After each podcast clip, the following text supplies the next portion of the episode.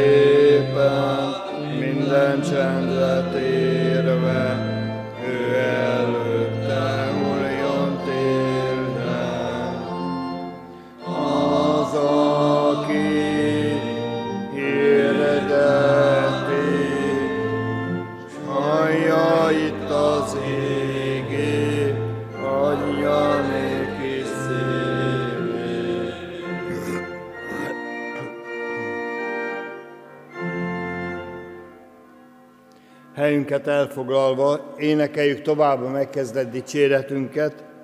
A 165. dicséretünk hatodik versét énekeljük, jöjj és lakozz bennem.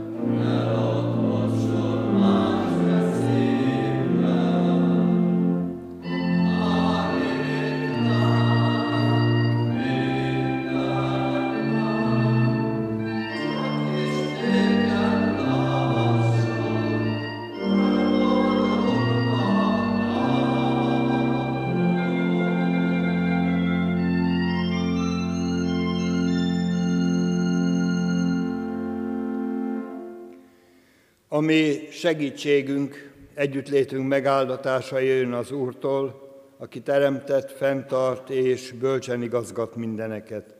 Övé a dicsőség most és mindörökké. Amen. Jeltek testvéreim, csendesedjünk el, imádkozzunk. Urunk Istenünk, édesatyánk a Jézus Krisztus által. Köszönjük, hogy eljöttünk a Te házadba, és köszönjük, hogy találkozásra jöhettünk egymással, és találkozásra jöhetünk veled, hogy meghívhatunk téged, és te is eljössz közénk, igédben és szent által. Áldunk és magasztalunk ezért, hogy te nem vagy messzire egyikünktől sem, megszólíthatunk, meghívhatunk, és eljössz életünk hétköznapjaiba is, és velünk maradsz, és a Te jelenléted önmagában is áldás a mi számunkra. Köszönjük, hogy elibet hozhatjuk életünk minden gondját, terhét, csalódásait, életünk ürességét, elibet hozhatjuk fájdalmainkat. Köszönjük azt is, hogy Te vagy a mi gyógyítónk, Te vagy a mi vigasztalunk, amikor vigasztalhatatlan szomorúságba esünk, akkor is. Te vagy az, aki igazán tudsz vigasztalni, és köszönjük, hogy erőtlenségeinkben Te vagy erőnk, kérünk, hogy így bátoríts, így vigasztalj bennünket, így légy vigasztalója azoknak, akik gyász terhét hordozzák szívükben, fájdalom, veszteség tudata járja át szívüket, és úgy, érez, úgy érzik, hogy üressé vált az életük. És kérünk, hogy így légy mindazokkal, akik talán úgy érzik, hogy most megy nekik nélküled is. Köszönjük, hogy a te szavad megállít és útba igazít, erősít, bátorít, ugyanakkor út, útmutatást ad. Kérünk, hogy most is szentelj meg minket a Te igazságoddal. Mi tudjuk, hogy a Te igéd igazság. Amen. Isten igéjét, az evangélium szavát a Lukács írása szerinti Szent Evangéliumból olvasom. A Lukács írása szerinti Szent Evangélium 5. fejezetéből felolvasom az első 11 verset. És amikor a sokaság hozzá tódult, hogy hallgassa az Isten beszédét, ő a Gennezáret tavánál állt, és látott két hajót állani a vizen, a halászok pedig miután azokból kiszálltak, mosták az ő hálóikat. És ő bemenvén az egyik hajóba, amely a Simoné volt, kérte őt, hogy vigye egy kisé beljebb a földtől. És amikor leült a hajóból, tanította a sokaságot. Mikor pedig megszűnt beszélni, mondta Simonnak, evezze a mélyre, és vessétek ki hálóitokat fogásra.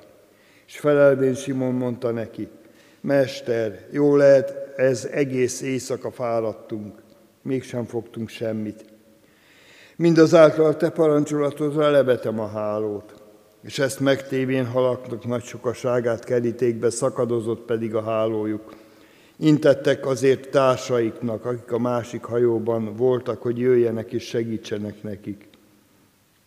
És eljövén megtölték mind a két hajót annyira, hogy csak nem elsüllyedtek. Látva pedig Simon Péter ezt, Jézus lábai elé esett mondván, eredj el én tőlem, mert bűnös ember vagyok, Uram. Mert félelem fogta körül őt, és mindazokat, akik ő voltak, a halfogás miatt, amelyet fogtak. És mondta Simonnak Jézus, ne félj, mostantól fogva embereket fogsz. És a hajókat a szárazba vonván elhagyták mindenüket, és követték őt. Kedves testvérek, az elmúlt vasárnap során én magam is részt vehettem az Isten tiszteleti alkalmon, és akkor az a gondolat megakadt bennem, hogy a változásokról van szó, és úgy gondoltam, hogy ebben a bibliai történetben, ebben az evangéliumi részben is éppen elég sok változás van. Itt is éppen elégszer láthatunk változásokat, és éppen elég változásokat láthatunk. Persze találkozásokat is, meg hát valami idilli képet fölrajzolhatnánk mi magunk is, hogyha egy kicsit messziről szemléljük a dolgokat, hogy a a parton, a Genezáret partjánál halászok mossák a hálóikat, Jézus pedig jön, nagy sokaság meg utána, és hát tényleg úgy tűnik, hogy ez egy csendes kis alkalom lesz. Azonban Jézus ebben a történetben úgy gondolom, hogy sokkal inkább tanítványokat keres, és nem feltétlenül az írástudók klubját szeretné megalakítani.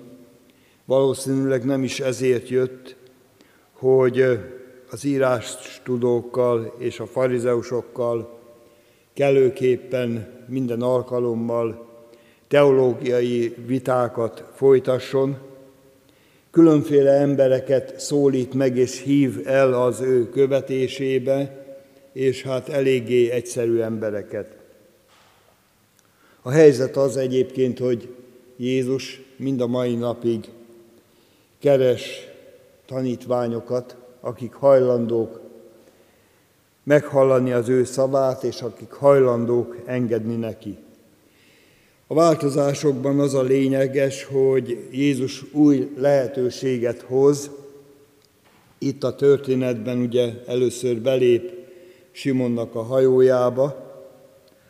Simon, aki, hát ha úgy vesszük a történetet, hogy időrendben volna leírva a Lukács írása szerinti Szent Evangélium, akkor azt látjuk, hogy már találkozott Jézussal, és Jézus volt az, aki meggyógyította az anyósát valamiféle hideg lelésből, talán valami komoly láza volt, aztán egyszer csak hirtelen megszűnt ez, és hát lehet, hogy akkor éppen ezt a Simont rázta ki a hideg lelés egy pillanatra, de lényeg, hogy nem volt teljesen ismeretlen ez a Jézus az ő számára sem, és hát Simon persze, hogy megengedte, hogy Jézus belépjen a hajójába, és akkor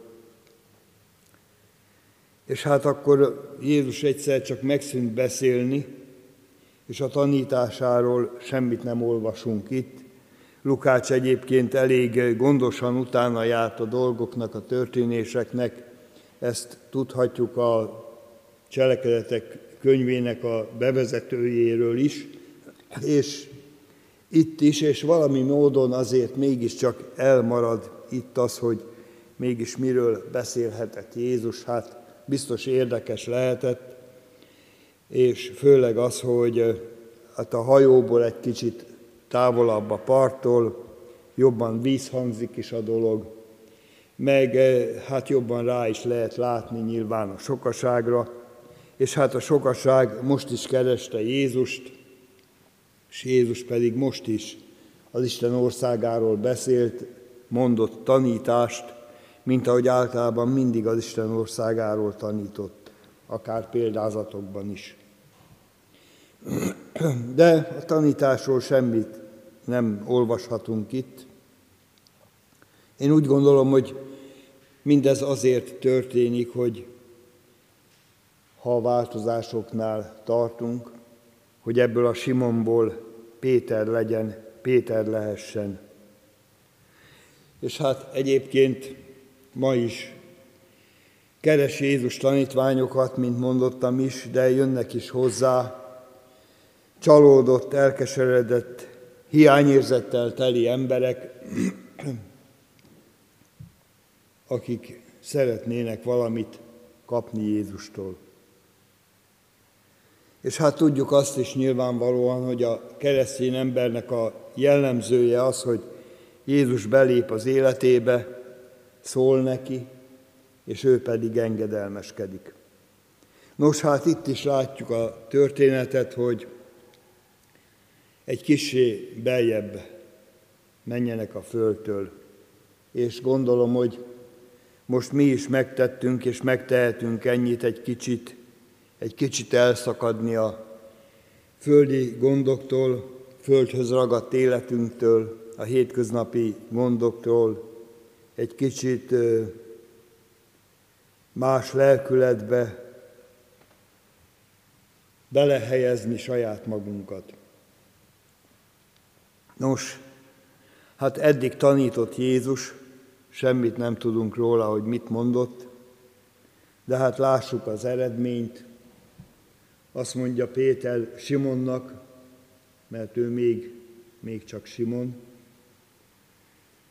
hogy evezz a mélyre. Persze lehet, hogy nekünk is mond ilyet Jézus, hogy egy kicsit el kéne mélyülnünk bizonyos dolgokban. Sokan persze nem szeretnek elmélyülten foglalkozni a saját élethelyzetükkel, vagy önvizsgálatra időt szánni.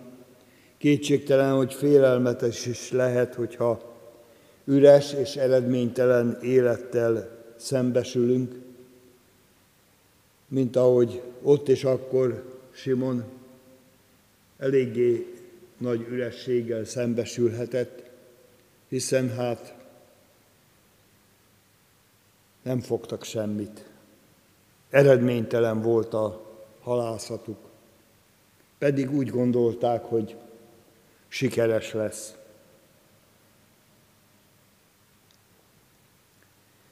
És hát Jézus azt mondja, hogy jó, hát akkor most vessétek ki a hálókat, és most fogjatok már halat. És hát persze, hogy Simon is próbál tiltakozni, Mester, hát értjük, hogy mit mondasz, értjük, de hát értsd meg, hogy egész éjszaka fáradoztunk, igyekeztünk, és, és nem sikerült. És én értem, hogy te sok mindenhez értesz, de a halászathoz is értesz. Mert jó volt a te tanításodat hallgatni, de hát értsd meg, hogy most nem lehet halászni, nem jönnek most a halak, mélyen vannak nagyon. Most nincs hal ilyenkor, de hát rendben van, legyen, hát a te szavadra megteszem, legyen úgy, ahogy te akarod. Szerintem nincs értelme, de hát ha te szólsz, hát legyen, na. Legfőjebb még egyszer kihúzzuk a hálót, a hálókat üresen, aztán befejeztük a mai napot.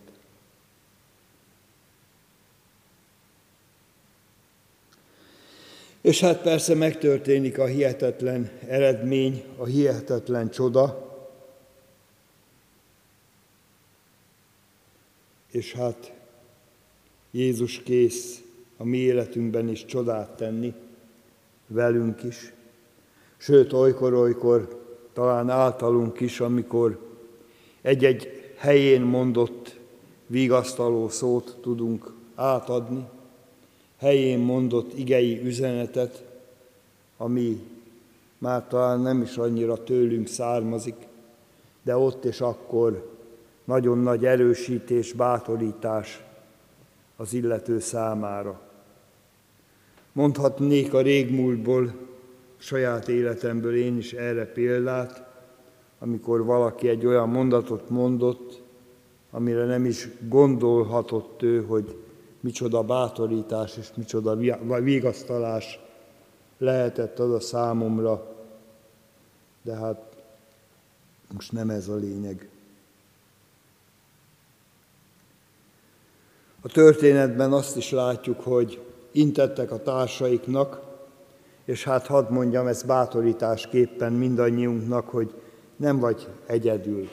Az idősebb Simon mellett ott voltak a fiatalabbak is, és, és itt vagyunk így mi is. Simon persze meglátta Jézusnak a hatalmát, és meglátta a saját érdemtelen voltát is.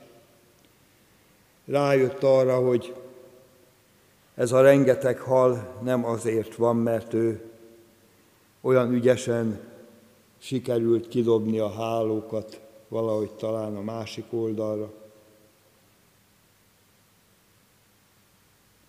Ez áldás, ami az Isten kegyelme, és amit nem is várhatott el, és amit legfőképpen nem is érdemelt,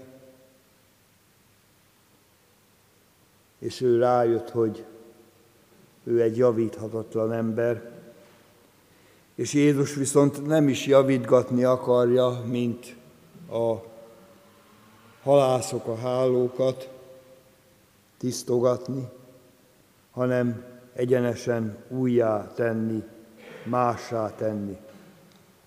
És azt mondja Simonnak, hogy ezen túl. Ez egy pont. Ezen túl valami más lesz az életedben, ami eddig volt. Ezen túl most már Jézusnak szolgálsz, nem a mások kedvére teszel, nem is a saját magadért, hanem egyenesen Jézusért. Simon ezek után mindent ott hagyott és föladta az egzisztenciáját. És hát igen, tényleg, hogy mit tanított Jézus a Simon hajójából, azt nem tudjuk. De hogy változás történt, azt látjuk. Talán az egész csak egy bevezetés volt, és mindez tényleg Péterért történt, hogy Simonból Péter legyen, halászból emberhalász lehessen.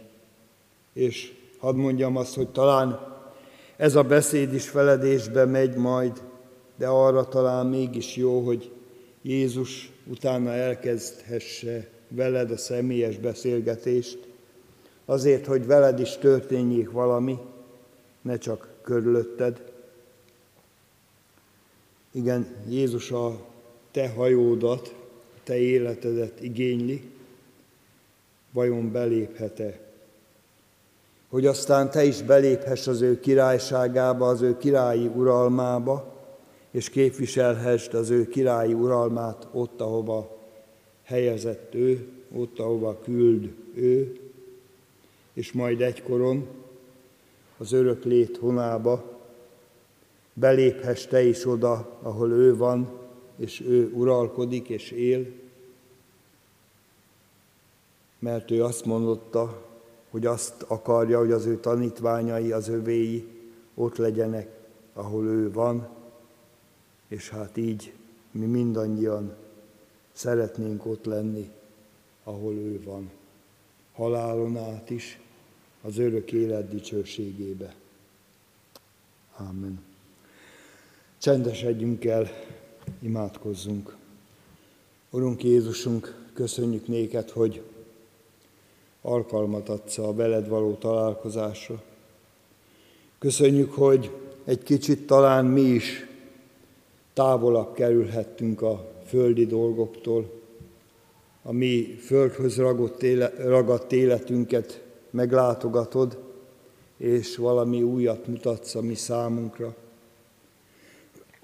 Köszönjük, hogy ha sikerült mélyebbre mennünk, ha sikerült meglátnunk saját magunkat, abban a tükörben, amit Te tartasz elibénk, és köszönjük azt is, hogy megláthatjuk a Te hatalmadat, hogy Te nem azért tartasz elibénk tükröt, hogy meglássuk végre, hogy mennyire alkalmatlanok vagyunk, hanem azért, hogy alkalmassá tégy, hogy a mi alkalmatos voltunk tőled legyen, aki alkalmassá teszel bennünket arra, hogy új szövetség szolgái lehessünk, teljesen más emberek, akik nem mások kedvére szolgálnak, hanem egyedül a legfőbb úrnak, te néked, aki a királyok királya vagy. Köszönjük, hogy Te meglátogatsz bennünket akkor is, amikor betegágyon betegség terhét hordozzuk, és közel vagy akkor is hozzánk, amikor fájdalom és gyász terhe, vesztesége vesz körül bennünket. És köszönjük azt is, hogy Te nap mint nap kész vagy csodákat tenni a mi életünkben. Kérünk, hogy Te nyújtsd ki a Te hatalmat karját, hogy történjenek jelek és csodák a Te nagy neved által, hogy meglássuk nap mint nap saját feladatunkat, saját küldetésünket, ugyanakkor a Te hatalmadat is, és tudjunk élni így valóban a Te dicsőségedre, és közben egymás javára, épülésére. Amen. Együtt is mondjuk el a mi Urunk Jézustól tanult imádságot fönnállva. Mi, Atyánk, aki a mennyekben vagy, szenteltessék meg a Te neved, jöjjön el a Te országod, legyen meg a Te akaratod, amint a mennyben, úgy a földön is. Minden napi kenyerünket add meg nékünk ma, és bocsáss meg védkeinket, miképpen mi is megbocsátunk az ellenünk védkezőknek. És ne vigy minket kísértésbe, de szabadíts meg a gonosztól, mert Tiéd az ország, a hatalom és a dicsőség, mind örökké. Amen. Szívünkben alázattal fogadjuk Urunk áldását. Mindezek után a mi Urunk Jézus Krisztus kegyelme, Istennek a Atyának szeretete és a Szent Lélek közössége legyen és maradjon mindenkor mi velünk. Amen. Foglaljunk helyet, testvéreim, néhány hirdetés szeretnék elmondani. Mindenek előtt természetesen az, hogy a kiáratnál hirdetőlapok találhatók, mindenki vihet magával, és hát így viszonylag csak röviden az imádságunkban megemlékeztünk elhunyt szeretteink, gyászoló testvéreiről, és kértük Isten vigasztalását, őre álljuk is. Halottaink is vannak a ránk következő héten, több temetésen kell részt vennünk. Házasulandókat is hirdetünk, és hirdetjük azt is, hogy adományok érkeztek az elmúlt hét során, összesen több mint egy millió forint értékben. Egyébként, mint mondottam is, a hirdetőlapokat vigyük magunkkal, és másoknak is adhatunk belőle. A záró énekünket hadd mondjam, a 274. dicséretünk. 274. dicséretünknek énekeljük el mind a négy versét. Az első vers így kezdődik. Ki Istenének átad mindent, bizalmát csak belé veti.